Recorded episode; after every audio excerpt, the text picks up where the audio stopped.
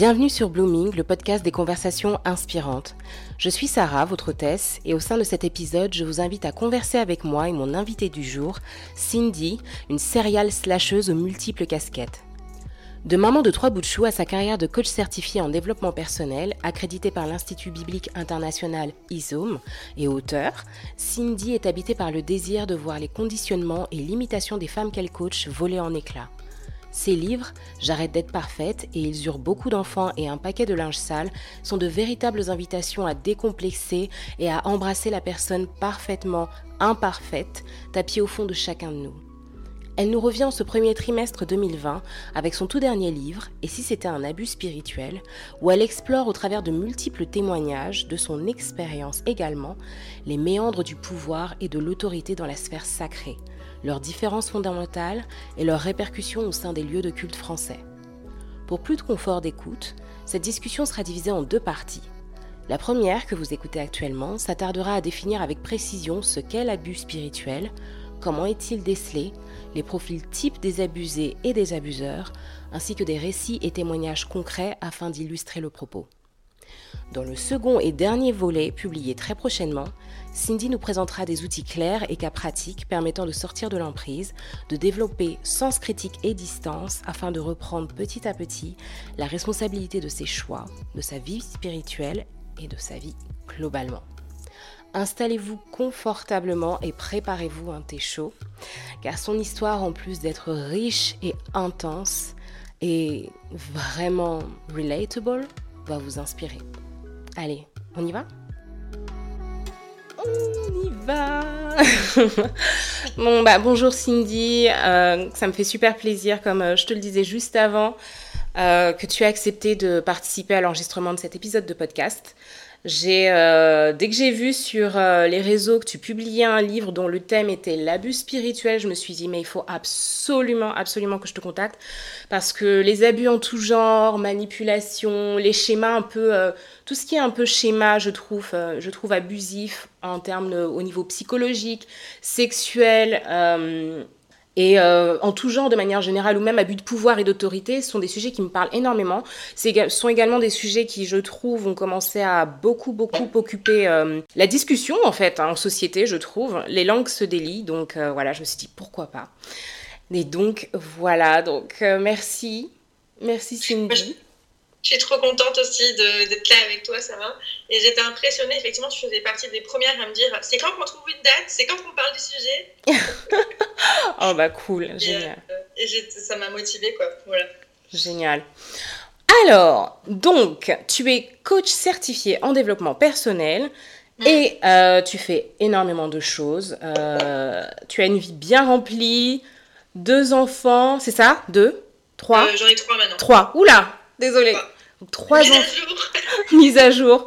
Trois enfants, un mari, un business qui fonctionne, des livres. Donc tu es coach certifié en développement personnel et diplômé de l'Institut biblique international ISOM. Oui.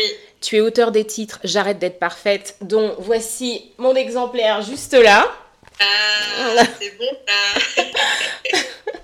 Euh, publié aux éditions Erol. Il y a également le livre Il usure beaucoup d'enfants et un paquet de linge sale que tu as publié en auto-édition. Et bravo, franchement, pour euh, mener un projet comme ça, se dire je vais écrire et je vais après me démener pour le défendre et le l'auto-éditer. Ça demande vraiment, euh, ça demande du courage. Donc vraiment félicitations. Et tu as signé, nous avons toutes les deux signé d'ailleurs un texte du livre collaboratif Il y a une fabuleuse dans chaque foyer, publié. on était sur le même projet là. Voilà, exactement, aux éditions première partie. Donc voilà, j'ai fait une, une, présentation très succincte et très générale, mais j'aime bien en, début de chaque euh, épisode laisser la personne se présenter et dire clairement qui elle est. Donc Cindy, qui es-tu? Alors, quand, quand tu m'as tu m'as préparé un peu d'avance aux questions que tu allais me, me, dire et tu m'as dit en tout cas je vais te demander qui es-tu Cindy je me suis dit mais qui je suis? Et tu sais c'est toujours la question un peu, enfin moi je me définis comme inclassable, genre qui, je suis, euh, c'est un peu compliqué parce que euh, je suis divergente en fait. Genre, je suis la, nana qui rentre pas, on peut pas vraiment dire. Euh, ouais. C'est-à-dire qu'il y a des périodes de ma vie où je suis artiste, il y a des périodes de ma vie où je suis écrivain, il y a des périodes de ma vie où je suis entrepreneuse, il y a des périodes de ma vie où je suis maman au foyer. Et en fait, ça, ça tourne et ça change tout le temps. Mais finalement, j'ai réfléchi différemment pour répondre à cette question et je me suis dit, euh, qu'est-ce que les gens viennent chercher auprès de moi? Mm-hmm. et, et, alors, pour imaginer, imaginer ça ou genre faire une petite symbolique, je me suis dit, je suis comme un feu euh, tu sais, le petit feu de, de camp où euh, le soir tu viens et les gens se mettent autour, puis ils se racontent euh, leurs histoires, ils sont des ouais. ils se réchauffent et tout ça. Bah, j'ai un peu remarqué que je suis ce genre de feu-là, moi. C'est-à-dire que les gens viennent à moi pour écrire leurs livres, pour se libérer de leur histoire personnelle, se confier, enfin voilà, et, et, se réchauffer. Et il y a toujours un peu une transformation. Il y a quand même un chemin que je fais avec les personnes que j'accompagne, et il y a un avant et un après. Donc il y a cette petite transformation du feu de quand tu, tu, passes par le feu, il se passe quelque chose, quoi. Il y a une transformation. Donc voilà, un peu pour euh, symboliser le truc ou genre euh, imager, je me suis dit, bah, je suis un peu comme un feu, mais un feu canalisé, genre pas le feu dévastateur qui détruit tout sur son passage, tu vois. Donc voilà. Super, c'est une belle description. Un incubateur de changement, voilà. Ouais, c'est ça. Alors, on va rentrer de, assez rapidement dans le vif du sujet parce que c'est, comme je t'ai dit, j'adore, j'adore ces sujets et j'ai préparé tellement de questions. Je ne sais même pas si on va pouvoir tenir sur un seul épisode. À mon avis, il est possible que ça se tienne sur deux, euh, deux épisodes parce que le sujet est riche et on peut le traiter dans tellement d'angles que allons-y. Alors, à l'heure où, où, la tendance générale est à la conscientisation et la sensibilisation sur toute forme de comportement abusif, donc comme je le disais en intro, psychologique, physique, de pouvoir, d'autorité ou même sexuel. Aujourd'hui, tu t'es posé la question au travers de ton livre de l'abus spirituel. Juste pour replacer un peu le contexte, euh, je suis partie chercher un peu quelques, quelques chiffres. J'ai pas pu en trouver des très très très récents, mais en France, le Mivilude, qui est donc la mission gouvernementale de lutte contre les, contre les dérives sectaires, parce que là on parle bien dans un cadre spirituel, donc un cadre soit d'église, soit de synagogue, soit de mosquée, en tout cas tout, tout groupement euh, lié au culte. Donc en 2016, euh, donc le Mivilude a dénoncé 2300 signalements en fait 203, 2300 pardon, signalements ont été dénoncés auprès du Mivilude, donc des signalements qui concernaient des abus spirituels. C'est apparemment euh, euh, les, signalements, qui sont euh, en développement les plus importants. Euh, dans la mesure où euh, voilà, on est aussi dans une, dans une ère où j'ai l'impression que le spirituel prend... Alors c'est bizarre parce qu'on est dans une société où on se dit que Dieu est mort, mais en même temps, la spiritualité, sous diverses formes, sous voilà, diverses étendards, croît. Et donc du coup, sur cette cause-là, en fait, pas mal d'abus y sont perpétrés. Donc 2300 euh, signalements en 2016 en France et en 2018, d'après une étude menée sur le territoire américain en 2018, donc par l'association Churches Child Protection Advisory, euh, deux tiers des chrétiens interrogés ont affirmé avoir été déjà victimes d'abus spirituels. Ouais. Donc, ma première question est, pour toi, le spirituel et le pouvoir font-ils mauvais ménage? Et pourquoi? Hmm. Attends, je vais me noter ta question parce que je voulais juste rebondir sur ce que tu as dit. Mhm. spirituel et euh, tu m'as dit et pouvoir. Oui. Euh, dans les signalements qui sont faits à la Mivilude, il n'y a pas seulement pour euh, des signalements de, de, groupes euh, spirituels, mais il y a aussi des personnes, des, individus qui, qui, sont des guides spirituels pour les gens parce qu'ils sont dans le bien-être, parce qu'ils euh, ils sont coachs, ils sont, ils sont psy, ils sont thérapeutes, enfin, tu vois. Mhm. Et il y a aussi des signalements d'individus comme ça qui finalement prennent le pouvoir sur les gens qui viennent les consulter euh, et, euh, et, ces gens-là, au lieu d'aller bien et d'aller vers une autonomie émotionnelle et, et, de continuer leur vie, ils deviennent dépendants de leur guide. Et ça, c'est pas juste. Quoi. Donc, voilà. Donc, je voulais juste dire que dans l'abus spirituel, euh, il n'y a pas seulement des, des, des, choses liées au culte. Enfin, enfin, il y a aussi des choses liées au bien-être. Mm-hmm. euh, et, et le, le, chiffre que tu disais aussi, qu'il y a deux tiers des chrétiens qui, qui déclarent avoir euh, connu l'abus spirituel. Euh, moi, c'est, j'ai fait ma propre enquête aussi. J'ai ouais. visité plusieurs églises en France. Et j'aime bien poser des questions. Alors, je ne le demande pas d'emblée comme ça. Hein. Je ne dis pas alors, euh, tu as vécu un abus spirituel dans ta vie? C'est clair. Et comme je sais l'identifier, je pose des questions et tout ça. Et, et peut-être aussi parce que comme je suis ouverte au sujet, euh, les, les, gens se confient facilement. Et, et vraiment, euh, ben, quasiment partout où je vais, je, rencontre des gens qui me disent oui, je sais de quoi tu me parles. Mhm. C'est volant. Et, est-ce que le, le, spirituel et le pouvoir font bon ménage? Pour moi, en fait, l'abus spirituel, il vient quand il y a une confusion entre le pouvoir d'aimer mhm. et l'âme du pouvoir. Et je pense que cette frontière ou cette, cette, bascule, elle peut vite arriver, tu vois? C'est-à-dire que je pense qu'au départ, euh, peut-être mhm. qu'il y a des gens qui sont bien intentionnés et qui sont là pour aimer les gens, d'accord? Et ils se rendent compte qu'ils ont le pouvoir d'aimer les gens. Et, et, à un moment donné, il y a une bascule qui se fait parce que je pense pas que je pense pas qu'il y a genre d'un côté les, les, les gentils, d'un autre les méchants, d'un côté ceux qui abusent et je pense que c'est plus compliqué que ça et que tout le monde peut basculer là-dedans. Et à un moment donné, euh, à un moment donné, voilà, il y a une bascule et on, ça se transforme en euh, j'aime le pouvoir en fait. Je me rends compte qu'il y a quelqu'un qui dépend de mon avis et ça me fait que je me sens important et, c'est agréable quoi. Hmm. C'est super intéressant ce que tu dis. Euh, j'ai retenu ta phrase le pouvoir d'aimer et aimer le pouvoir. Waouh. C'est. Comment tu définirais euh, avec tes mots et ce que tu as pu du coup glaner comme expérience, les gens qui sont venus euh, se confier à toi, l'abus spirituel, si tu pouvais le caractériser? Euh, Avant de dire ce que c'est, je dirais ce que, ce que ça n'est pas, c'est-à-dire que c'est pas en rapport avec une religion en particulier, genre, ou une manière de vivre sa spiritualité en particulier. Mm-hmm. ça dépend pas des, de, des doctrines en fait. L'abus spirituel, ça dépend de s'il y a une prise de pouvoir sur une personne qui a plus son autonomie, euh, de prendre ses propres décisions et de vivre sa vie comme elle l'entend et d'être où elle veut, quand elle veut, avec qui elle veut. Mhm. Ouais. D'accord. Ok.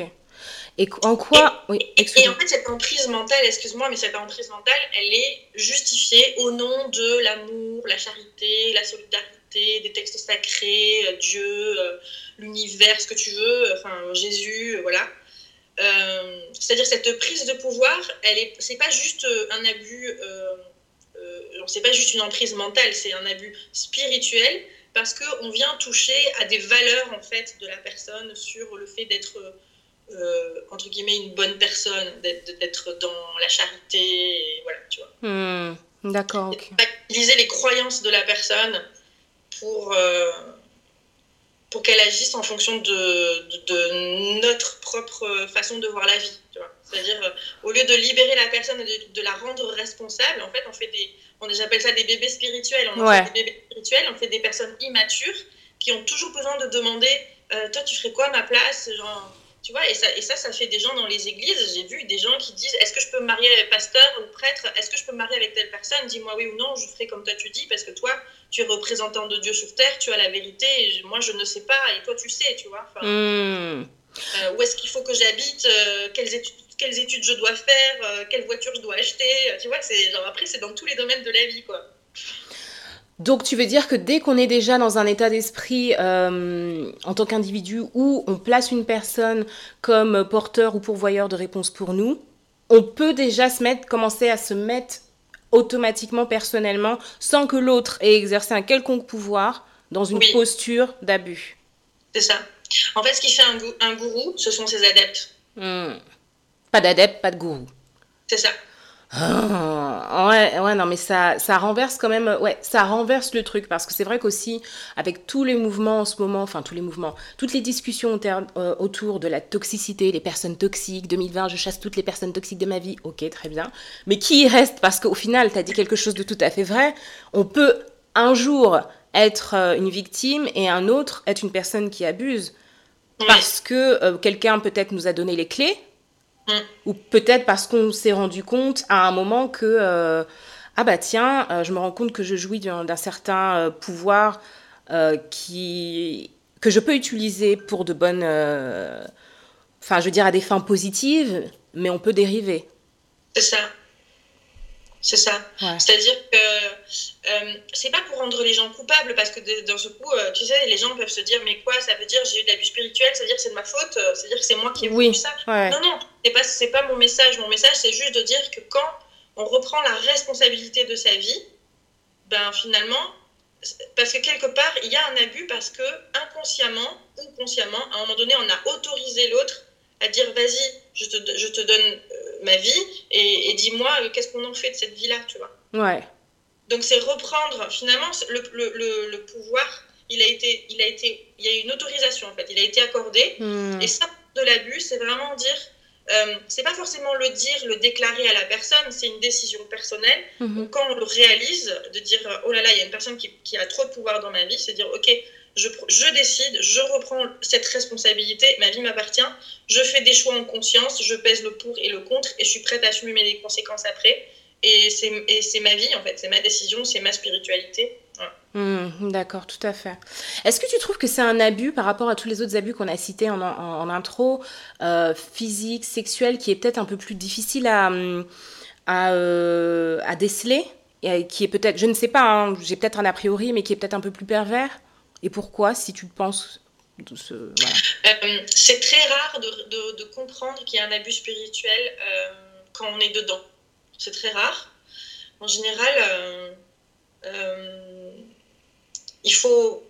C'est-à-dire que, en fait, aussi questionner ça, il y a un principe de loyauté, parce que quand on fait confiance à quelqu'un, mm. il y a une confiance aveugle qui s'est installée.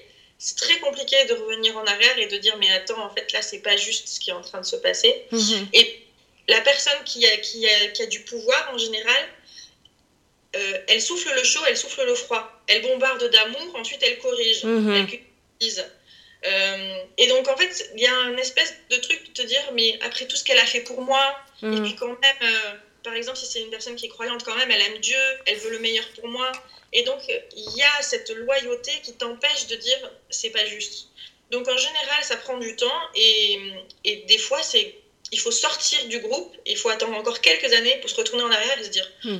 tiens, mais c'était quoi ce truc en fait que j'ai vécu? Mais c'était ouais. pas, pas normal en vrai. Et moi, dans ma vie, je l'ai vécu. Et, et, et, mon livre, le titre, c'est Et si c'était un abus spirituel? C'est une question. Au départ, je voulais en faire une affirmation. Genre, protégez-vous euh, de l'abus spirituel. Je voulais affirmer quelque chose. Et ensuite, j'ai changé le titre et j'ai mis une question. Parce que c'est vraiment ça. C'est qu'à un moment donné, tu te retournes sur ta vie et tu te dis Mais est-ce que c'était ça, en fait? Et tu n'as pas la réponse et tu sais pas. Tu n'es pas sûr. Hmm. Et, et, moi, j'ai découvert que j'avais vécu un abus spirituel, pas parce que moi je l'ai compris, parce que dans une autre église que j'ai fréquentée, euh, parce que moi c'est dans le cadre de l'église que j'ai vécu euh, l'abus spirituel, euh, la première fois où je suis allée voir mon pasteur et je lui ai demandé si j'avais l'autorisation de partir en week-end avec ma famille, pas ma question. Il dit mais, mais comment ça Je dis bah oui, en fait là ce week-end on voulait partir parce qu'il y a un anniversaire, genre, je lui donne tous les détails, tu vois il y a un anniversaire et euh, donc on voulait partir. Est-ce que c'est est -ce c'est bon pour toi? Elle dit mais, mais quoi c'est bon pour moi? Mais je m'en fous, tu fais ce que tu veux en fait, tu vois. Ouais. Et ah bon, mais, euh, mais je dois pas te demander d'autorisation euh, Enfin, il hmm. n'y a pas un deal entre nous, genre je te suis pas redevable Ouais. redevable en fait. Tout à fait. Ah, je vois tout à fait. Ouais. Et, et, donc c'est après coup que je me suis rendu compte de me dire ah tiens en fait peut-être que c'est moi enfin ce que je pensais être normal peut-être que c'est pas normal en fait Ouais. Et euh, voilà, une autre situation, euh, euh, une autre situation concrète. Attends, il y avait les vacances dont je voulais te parler. Il y en avait une autre, elle m'a échappé là maintenant. Ah oui, un dimanche matin, on est dans cette, dans cette nouvelle église qu'on fréquente. Et puis, il se trouve que pour la musique, il sonorise la musique. Et le sonorisateur est absent. Et moi, mon, mari, c'est super facile pour lui, il sait faire ça. Bon, bref, donc euh, il dit bah moi je peux remplacer, voilà, il sonorise. Puis en vrai, tu peux faire de la musique acoustique, mais bon voilà, ils étaient tous euh, contents euh, d'avoir trouvé un remplaçant quoi. Et donc à la fin, il nous remercie chaleureusement. Et moi, je ne sais pas pourquoi, je m'effondre en larmes et je ne peux pas m'arrêter de pleurer. Et j'essaye de me ressaisir. Je dis, mais Cindy, mais qu'est-ce qui t'arrive? Enfin, juste, on a rendu service, on a dit merci, et puis voilà. Et, et j'ai mis du temps à comprendre que en fait, c'est parce que pendant 8 ans, dans l'autre église que j'ai fréquentée où il y avait de l'abus spirituel, pendant 8 ans, c'était juste jamais assez. Et pour la hmm. première fois, on me disait, Cindy, merci, euh, et c'est assez, en fait. Hmm. Et, et, et l'abus spirituel aussi, il y a quelque chose de, t'es jamais assez consacré, tu peux faire plus. Euh, prie plus, médite, jeûne, euh, viens plus aux réunions. il y a quelque chose comme ça, un, hmm. d'addictif. Ouais, c'est jamais assez, c'est jamais assez, c'est jamais assez. Et le problème, c'est que ça, ça crée une très mauvaise estime de soi, de se dire je suis pas à la hauteur. Et ça, ça c'est un problème parce que d'où euh, d'où tu dois être à la hauteur pour vivre ta spiritualité de, d'où, tu vois, pour être au contact de Dieu. Ouais. la, base même d'être en contact de Dieu, c'est de dire que de toute façon, tu n'es pas à la hauteur, donc cherche, cherche pas à être cette personne à la hauteur, parce que de toute façon, tu n'y arriveras jamais. Donc, euh, cool. Mm, mm, mm, d'être toi-même, ça, ça, va aller. oh, ouais. ouais, ouais, mon Dieu. Ouais, c'est tellement. Je suis dans mes propres pensées, mais c'est tellement parlant, c'est tellement ça, en fait. C'est tellement ça. C'est tellement ça, il y a tellement à dire.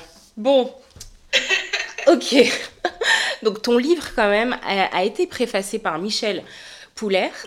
Euh, Poulert. Poulart.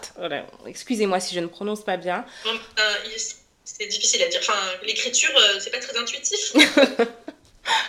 Alors, qui est ancien conseiller justement de la Mivilude qu'on a précisé ensemble, qui est la mission gouvernementale de lutte contre les dérives sectaires. Et justement, je me suis dit, bah tiens, ça fait vachement coup de poing d'avoir quand même une, une telle caution sur, euh, sur ton livre, ce qui est une très bonne chose pour ton livre.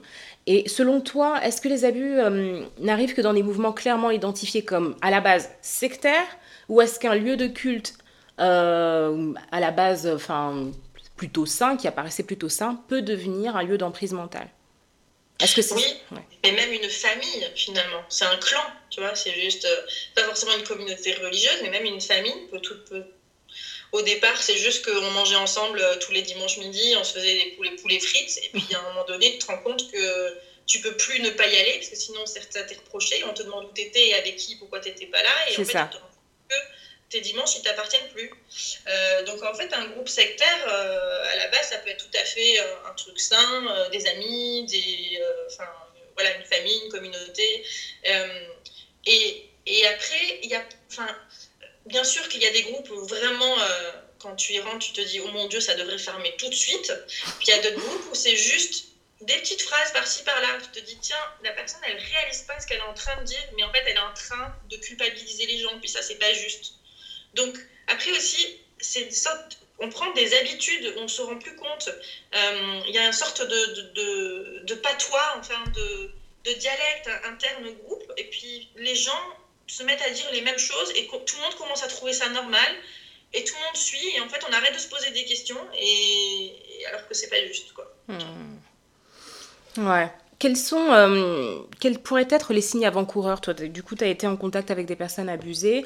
Toi-même, tu as été euh, dans ces postures-là. Euh, et de toute évidence, d'après ce que j'entends, je reconnais pas mal de choses. Mais quels sont les signes avant-coureurs comme... et comment est-ce que le basculement s'opère? Dans la mesure où tu dis que un, un, groupement de personnes qui peuvent être absolument saines au départ peuvent basculer. Donc comment est-ce que ça s'opère et quels sont les signes? Euh, les signes, c'est quand d'un seul coup, tu te rends compte que tu as les mains liées. C'est obligatoire. C'est-à-dire que si tu n'es pas là, euh, on va. C'est presque. Enfin, moi, j'étais dans une église où euh, il y avait un fichier clandestin. Il y avait quelqu'un qui faisait l'appel, qui notait qui est là. Ah et si tu n'es pas là, dans la semaine, tu avais quelqu'un, c'est le bénévolat, tu avais des gens qui appelaient les gens qui n'étaient pas là pour dire alors, mais sous prétexte de ouais on est frères et sœurs c'est la famille, comment tu vas Mais en fait, t'étais où Pourquoi t'étais pas là Tu vois En fait, c'est ça, en vrai. Euh, donc, quand tu sens que tu as les mains liées et que c'est obligatoire pour toi euh, d'être là, et puis en plus, sinon il y a des conséquences. Par exemple, euh, les conséquences, c'est bah, tu peux plus tu peux plus t'occuper des enfants, tu peux plus faire la musique, on va te demander juste de passer la serpillière ou où euh, le pasteur arrête de te dire bonjour, de te parler, tu vois. Ça, c'est des trucs que j'ai déjà vus ou entendus. Parce que pour écrire mon livre, il y a mon histoire, mais j'ai récolté aussi plein, plein de témoignages. Mhm. Donc ça, ce sont des choses aussi qui existent. Donc il y a l'obligation de présence. C'est oui et amène à tout. C'est-à-dire que euh, toute euh, réflexion, une réflexion dans le sens, tiens, je réfléchis, ça, ça m'intéresse, je me questionne, c'est considéré, direct, c'est considéré comme esprit critique. Hmm. Tu vois euh, J'ai quelqu'un qui, qui, me donnait ce témoignage-là. Euh, quelqu'un qui, donc, euh, dans son église, il y avait, ils offraient du café aux gens le, le matin, ils offraient du café. Et le café n'était pas très bon, donc elle dit, ben, ce serait peut-être judicieux de changer la marque de café. Bah, parce que celle-ci, elle n'est pas très bonne, et puis pour accueillir les gens, c'est mieux d'avoir un café qui est bon. Quoi. Et sauf qu'elle l'a dit, en fait, le responsable du café, c'était le fils du pasteur. Mmh. Et tout de suite, c'était. Euh, euh, mais euh, tu peux, tu peux pas être encourageant, tu critiques.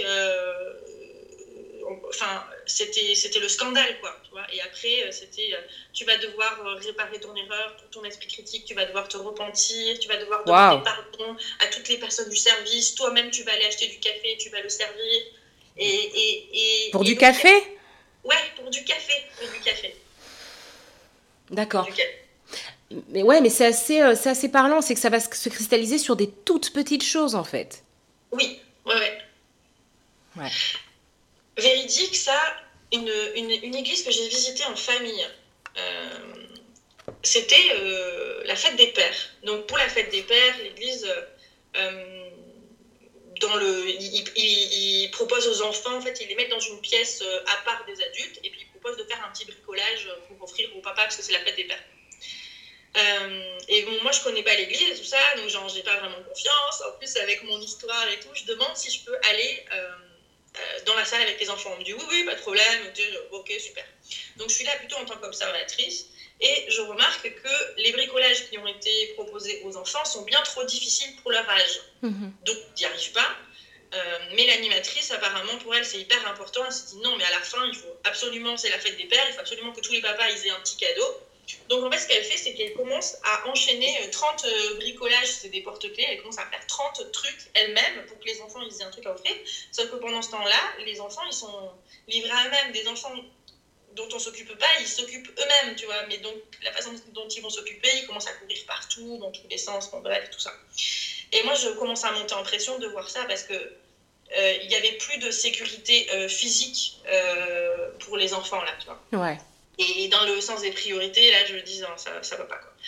Et ben pendant ce temps-là, il y a un enfant qui est sorti de la salle, personne ne l'a vu, il a été traversé la route.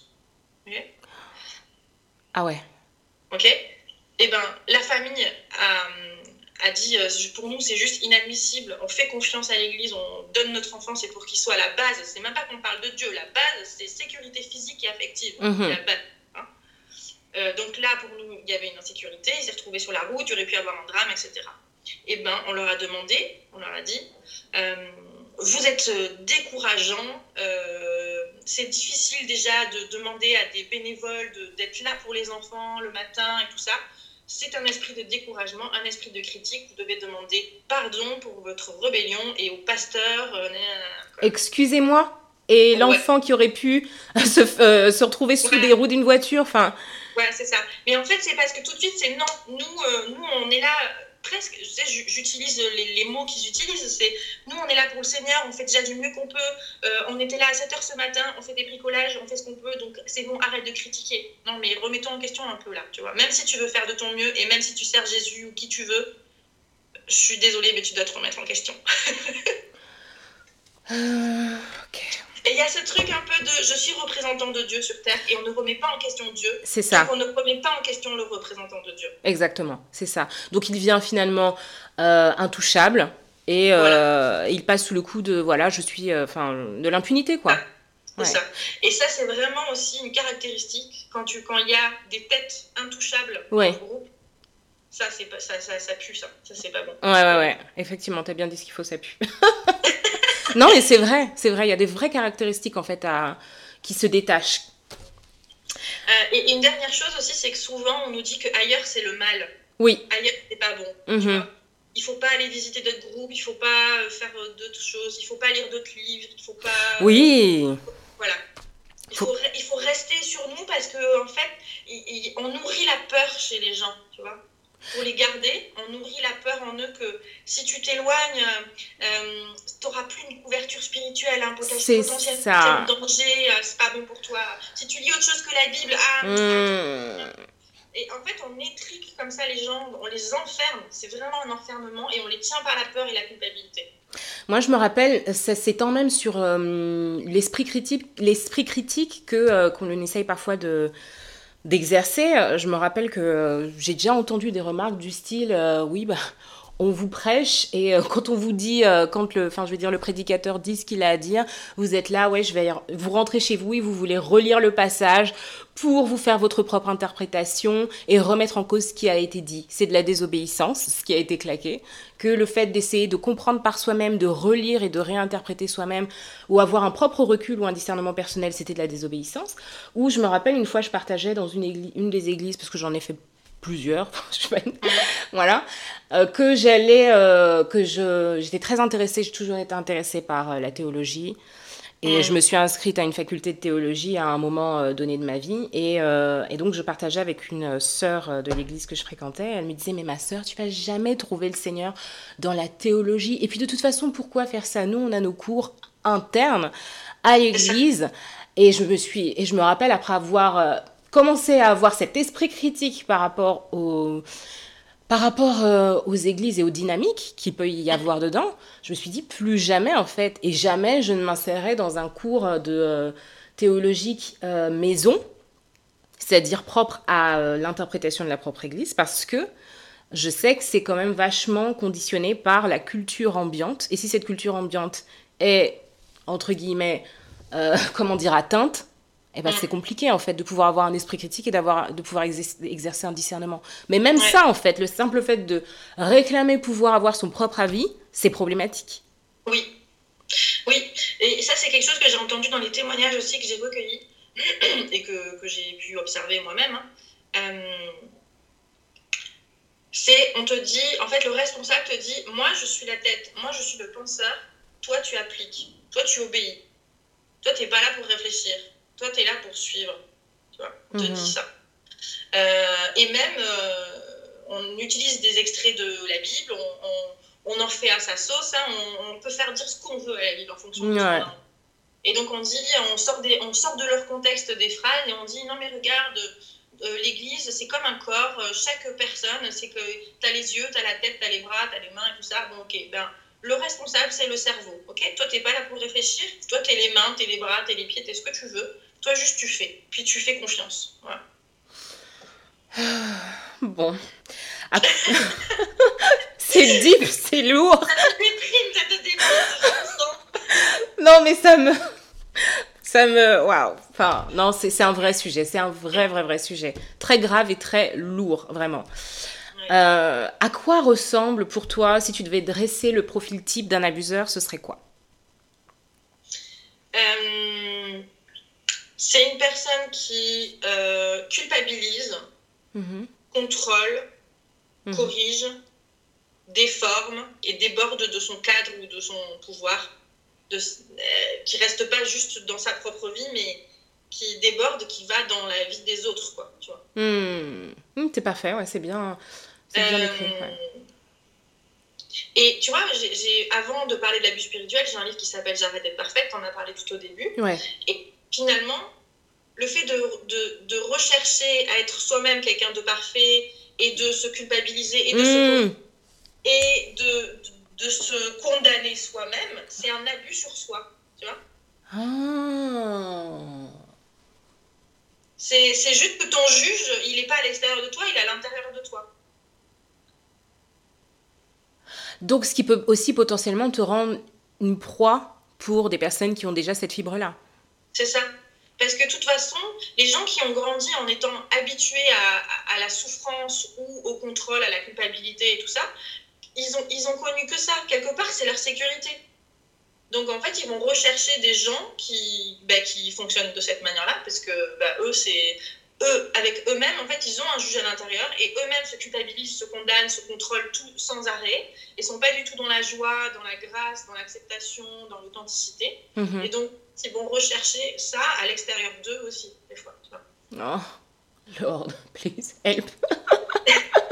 J'arrête d'être parfaite, on croit que c'est un truc un peu léger, comme ça, genre ouais, c'est funky, euh, ose être toi-même. Non, non, non, c'est euh, arrête d'être ton propre juge en fait. C'est mm. pas, ton, pas ton job d'être, de te juger. Oh là là. Est-ce que tu penses que la position, le titre, euh, la respectabilité renforce le potentiel du pouvoir d'emprise? Ouais, je pense. Euh, je pense, et aussi on en revient, pour, on, ferme la boucle avec ce qu'on a dit tout à l'heure, c'est aussi parce que euh, les gens, surtout en France aussi, mais, mais dans d'autres cultures aussi, quand même d'autres cultures, c'est que la personne qui a un titre, c'est elle est respectable, elle est respectée. Genre, même par exemple, les médecins, tu vois. Ah non, mais mhm. lui, il est médecin. Moi, je sais pas, moi, je suis pas médecin, ben, lui, il sait ce qu'il dit, quoi. Il y a quelque chose comme ça. Ouais. On remet pas en cause et. Euh, ouais, ouais. En cause, ouais. Mm, d'accord. Et à quoi ressemble un abusé de l'autre côté? Alors, euh, il y a plusieurs choses. Ça peut être quelqu'un qui a eu l'habitude, ben, on en a parlé, d'être tout le temps dans la culpabilité soi-même, enfin, qui, connaît l'abus de soi, donc euh, ben, mm. qui, lui, c'est normal d'être abusé puisqu'il abuse de lui-même de toute façon. Donc, euh, ouais. A cette personne-là. Euh, ce sont des personnes aussi qui ont euh, soif de changer le monde, qui ont de grands idéaux. parce que, tu vois, en fait, dans ces groupes-là, on, te fait rêver, on te dit, tu fais partie, presque tu fais partie des élus. Hmm. Nous, on va faire la différence. tu vois, il y a un côté changer le monde, quoi. Enfin, voilà. Il euh, y en a d'autres aussi qui, euh, qui ont connu le rejet, euh, qui ont connu l'humiliation, ou qui sont tout simplement en construction de leur identité et qui se cherchent. Mhm. Et, et, dans cette recherche, parfois, c'est, enfin pour tout le monde, c'est tellement plus confortable de trouver quelqu'un qui va dire Moi, je sais. Hmm. Et, et, c'est pour ça que la jeunesse, tu vois, c'est vraiment entre là, le 15-25 ans, c'est un moment vraiment propice où tu, tu, peux facilement rencontrer des gens, mais même après, mais des gens qui vont euh, pratiquer un abus spirituel dans ta vie parce que tu es en quête de toi-même et, euh, et c'est confortable et c'est reposant de dire j'ai pas besoin de savoir, je peux faire confiance à quelqu'un et puis j'arrête de me poser des questions parce que c'est lourd de se questionner en fait. C'est ça. Moi, il y a un livre euh, et une auteure, euh, une autrice que j'adore. Je t'en ai parlé quand on échangeait. C'est Christelle Petit-Colin. J'ai pratiquement tous ses livres avec moi. et donc, elle est euh, coach également. elle est formatrice en communication et en développement personnel, conférencière et écrivain. Et elle aborde beaucoup, mais vraiment beaucoup, beaucoup le thème de euh, la manipulation euh, mentale, l'emprise, les, euh, les schémas de victime, bourreau, sauveur. J'en parle beaucoup de ce livre parce que. Ouais, le pouvoir. Voilà, il est juste génial. Les dynamiques de pouvoir. Et elle disait euh, quelque chose de très intéressant, j'arrive pas à retrouver la page, j'espère ne pas mal la citer, mais en tout cas, euh, il s'agit du livre Échapper aux manipulateurs, les solutions existent.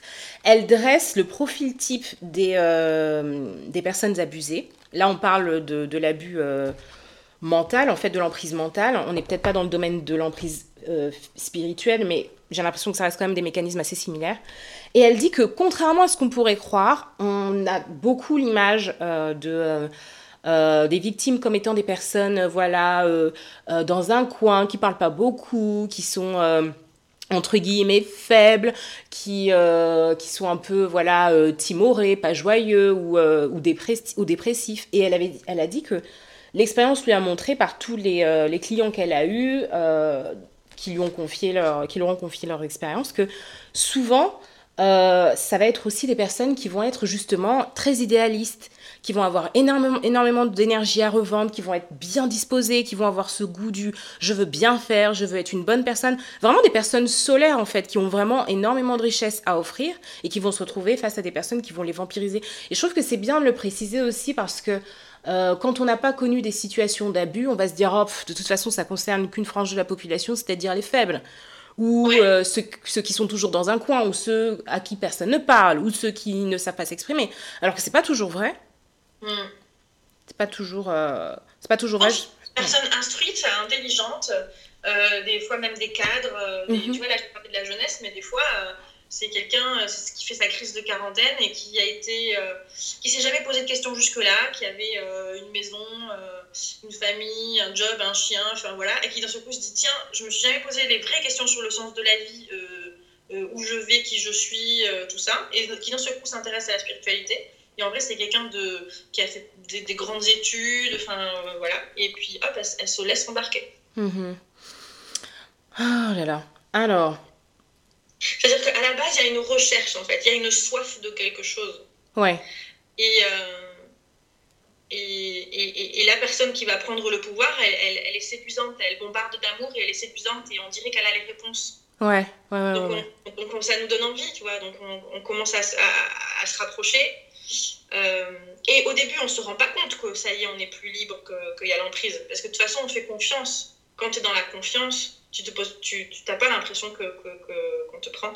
Et, et c'est quand il y a la phase de harcèlement, quand tu commences à te sentir harcelé, mm-hmm. ça peut prendre plusieurs années de, de, dire mais attends, mais là je suis un peu harcelé quand même, tu vois. Ouais. Euh, et c'est là que tu te dis, oh, tu commences un peu à réfléchir. Euh, sauf que les individus qui vivent la même chose au sein d'un groupe n'en parlent pas entre eux. Hmm. Donc tu peux te retrouver avec 50 personnes qui sont en train de se questionner, de se dire mais attends, je me fais harceler, là je suis un peu une victime, c'est pas normal, il y a une prise de pouvoir. Tout le monde est en train de vivre la même chose, et personne ne se le dit entre eux. Parce que loyauté, pas d'esprit critique, euh, intouchable, euh, tu vois. Hmm, pas d'esprit de... Ouais, pas d'esprit de discorde ou de ce genre de choses, quoi. Ouais. Euh... oh mon dieu. Alors, est-ce que c'est difficile, euh... bon j'imagine, est-ce que c'est difficile à identifier? Je sais que tu as déjà un peu parlé. Comment est-ce qu'on l'identifie? J'ai l'impression que, comme tu l'as dit, les personnes qui le vivent à l'intérieur d'une même communauté ne se parlent pas et n'échangent pas. Donc ça devient très difficile du coup de pouvoir l'identifier. Il faut forcément, tu penses qu'il faut forcément une personne extérieure euh, pour euh, le voir? Est-ce qu'il y a des outils, je sais pas moi, quand même, quand j'ai commencé, ben, typiquement, là, j'ai un exemple. Il y avait un pasteur qui avait été invité, qui, qui n'a plus jamais été invité dans l'église parce qu'il avait fait un truc qui était mal. tu vois il avait encouragé les, les, les gens, euh, les membres du, à lire des livres dans l'année qui étaient autre chose que la Bible. D'accord. Bon, ensuite, il s'est démonté, il n'est plus jamais revenu. Tu vois Blacklisté, c'est bon. c'est ça, blacklisté.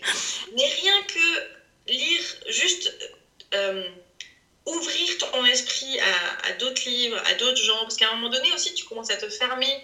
Euh, je sais pas, moi par exemple, il y a une période de ma vie où euh, l'église était fermée le lundi, donc j'y étais pas le lundi, mais tous les autres jours, le mardi, le mercredi, le jeudi, le vendredi, le samedi, journée complète, le dimanche, journée complète, j'étais à l'église. Donc à un moment donné aussi, tu, ta, ta, famille, tu la vois plus. Euh, ton couple, ben, il faut juste espérer qu'il est dans le même groupe, la même église que toi, et c'est pas, pas, funky, quoi. Tu vois, tu vas continuer. Enfin, c'est ça. Bon, bref.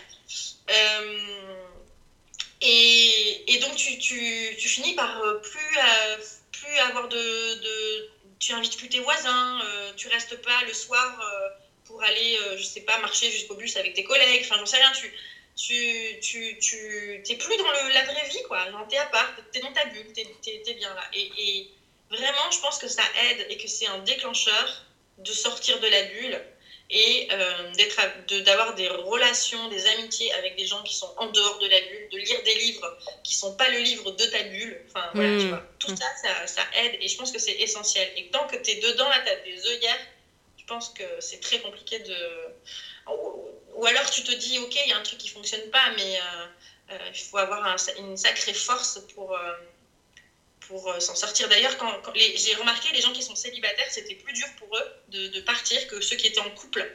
Parce que il y a un moment donné où le groupe, c'est ta vie. Donc sortir du groupe, c'est quitter...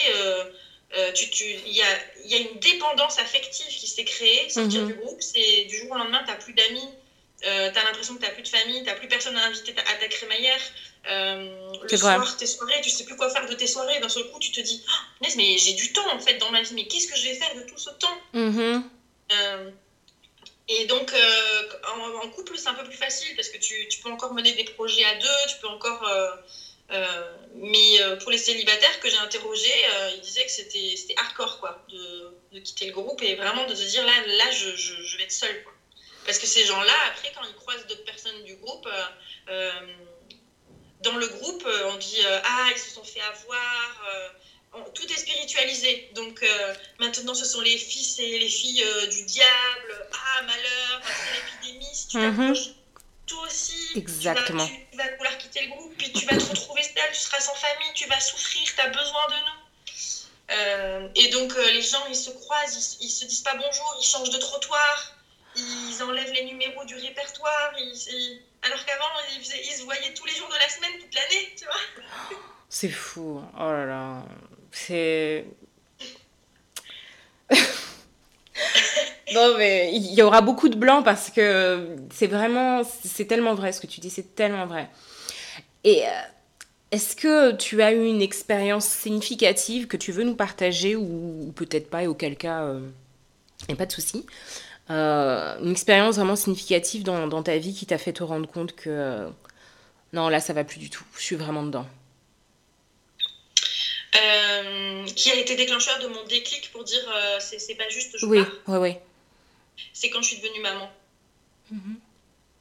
Quand je suis devenue maman, j'ai remarqué qu'il y avait une incohérence euh, dans mes pensées, enfin à l'intérieur, tu vois, euh, parce que j'étais ok pour tout ce que moi je vivais au quotidien, j'étais ok, mais j'avais pas envie que ma fille elle vive ça.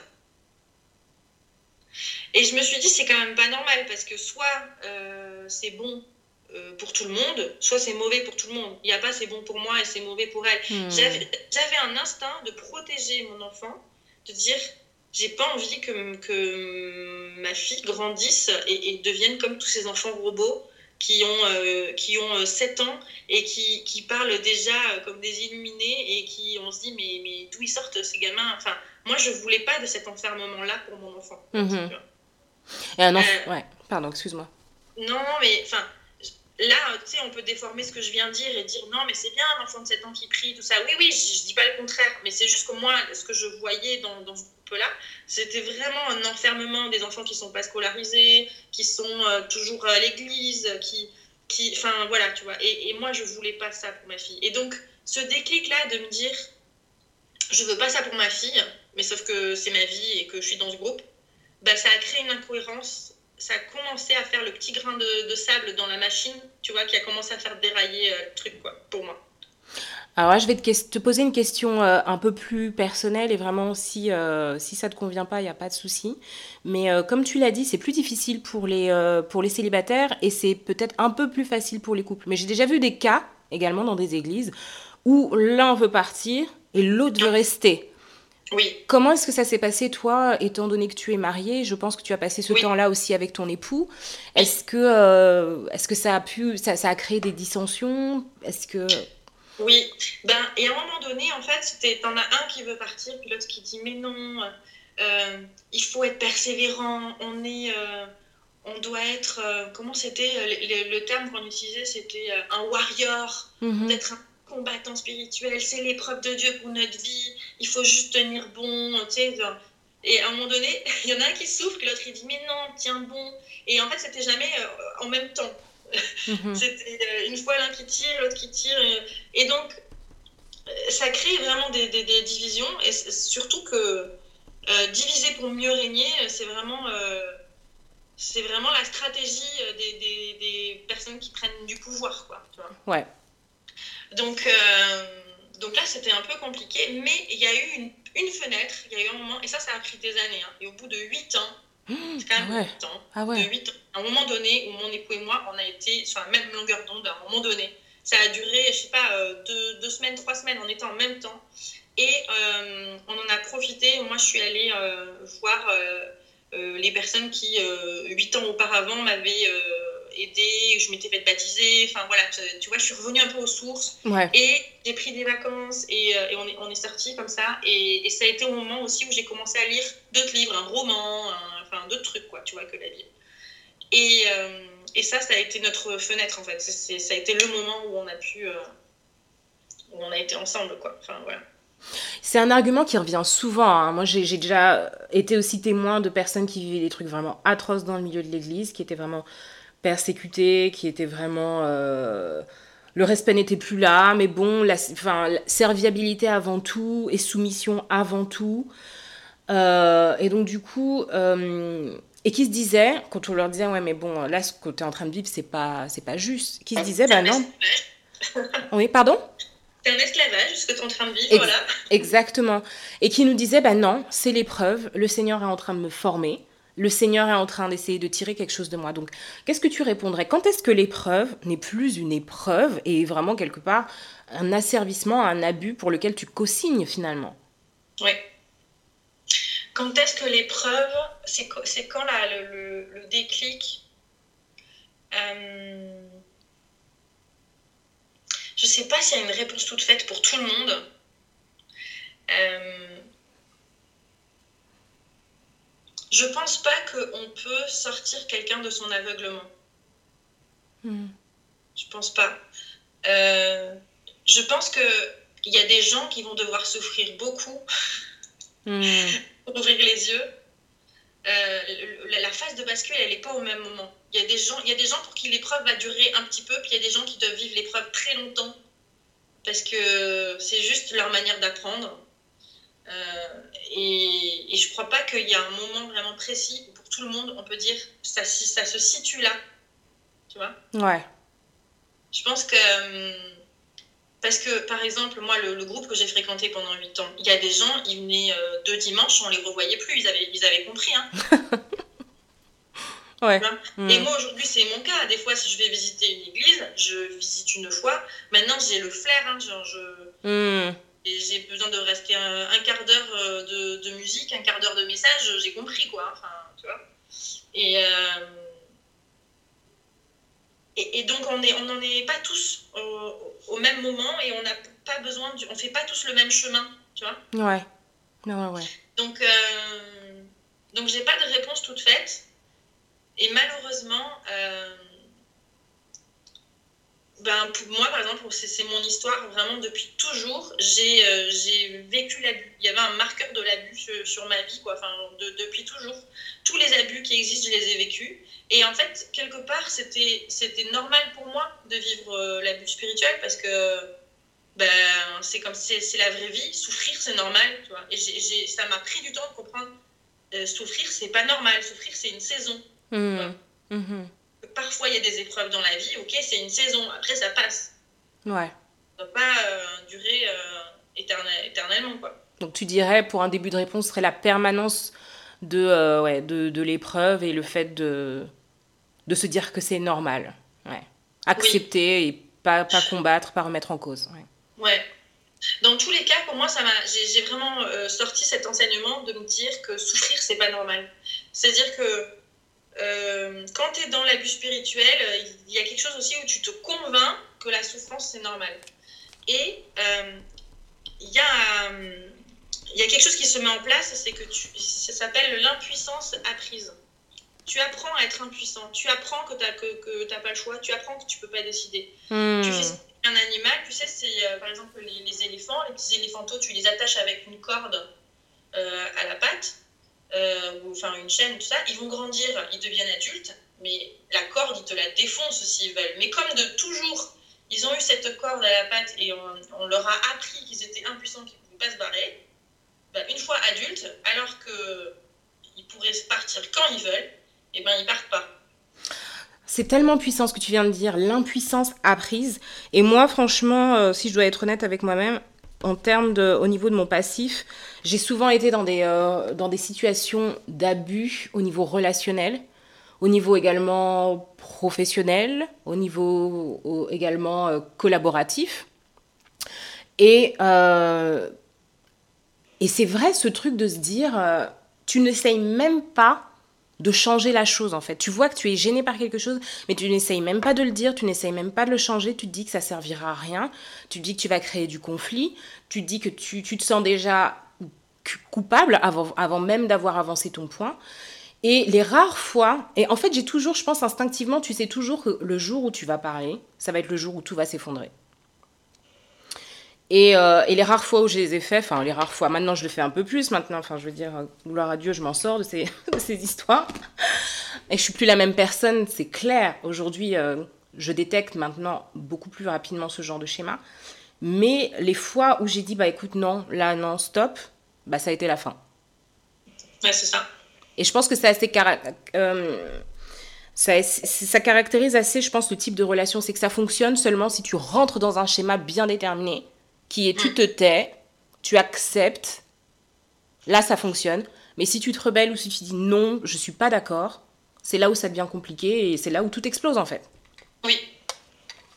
Alors que normalement, dans une, euh, enfin, je veux dire, dans un, dans une relation ou même dans un, dans un lieu où on est implanté, que ce soit une église, un groupe, on devrait pouvoir s'exprimer sans avoir l'impression que ça va tout. euh, Tout va péter, ouais. que tout va Ouais, péter. Famille, ou voilà. Et ça, ça se tente. Tu vois, ça se tente sur des petites choses qui n'ont pas d'importance. Juste, voyons, ça ferait quoi là si je disais que j'étais pas d'accord avec la couleur? Si je disais que j'étais pas d'accord avec euh, la marque de café, avec genre. Mhm. Juste, tiens, sur un truc où il n'y a pas d'enjeu. Se Mhm. passerait quoi si je disais que j'étais pas d'accord en fait? Hmm. Quoi les conséquences pour moi? Hmm. Tu penses que ça pourrait être, ouais, ça pourrait être des petits, euh, des, des petits tips que tu pourrais donner comme ça à des gens qui se posent la question. ça se teste. Ouais, ça se teste, de tester. a- ils avaient prévu que je sois là. Il se passe quoi si euh, deux jours avant je leur dis qu'en fait je peux pas? Ou si tu leur dis pas et que tu si viens pas, Qu'est-ce qui se passe? Bah c'est la fin Ah. du monde. Ouais, ouais, ouais. ouais.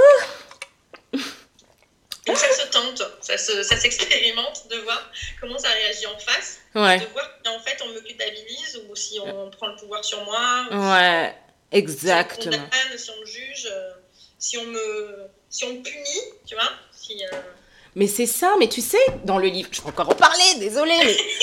Oh, Christelle Petit-Colin, dans Victime, bourreau, sauveur, elle, elle rappelle des, des règles toutes simples, en fait, que, qu'on oublie quand on a une personnalité un peu euh, propice un peu à l'abus.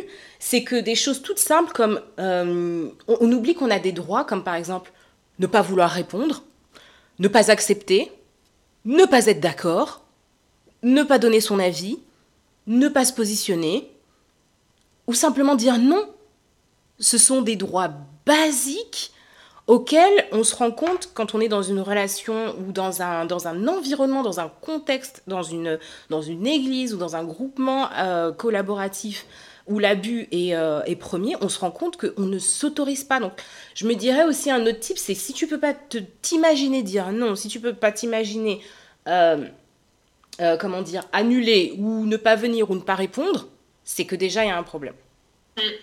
si t'es que dans le je, le je dois, il faut, Mhm. et jamais être dans le euh, j'ai envie Ou j'ai pas envie. ou j'ai pas envie, et ben là il y a un problème. Ouais. Est-ce qu'il y a de l'espoir? Oui, il y a de l'espoir. Mais oui, bien sûr. Alors.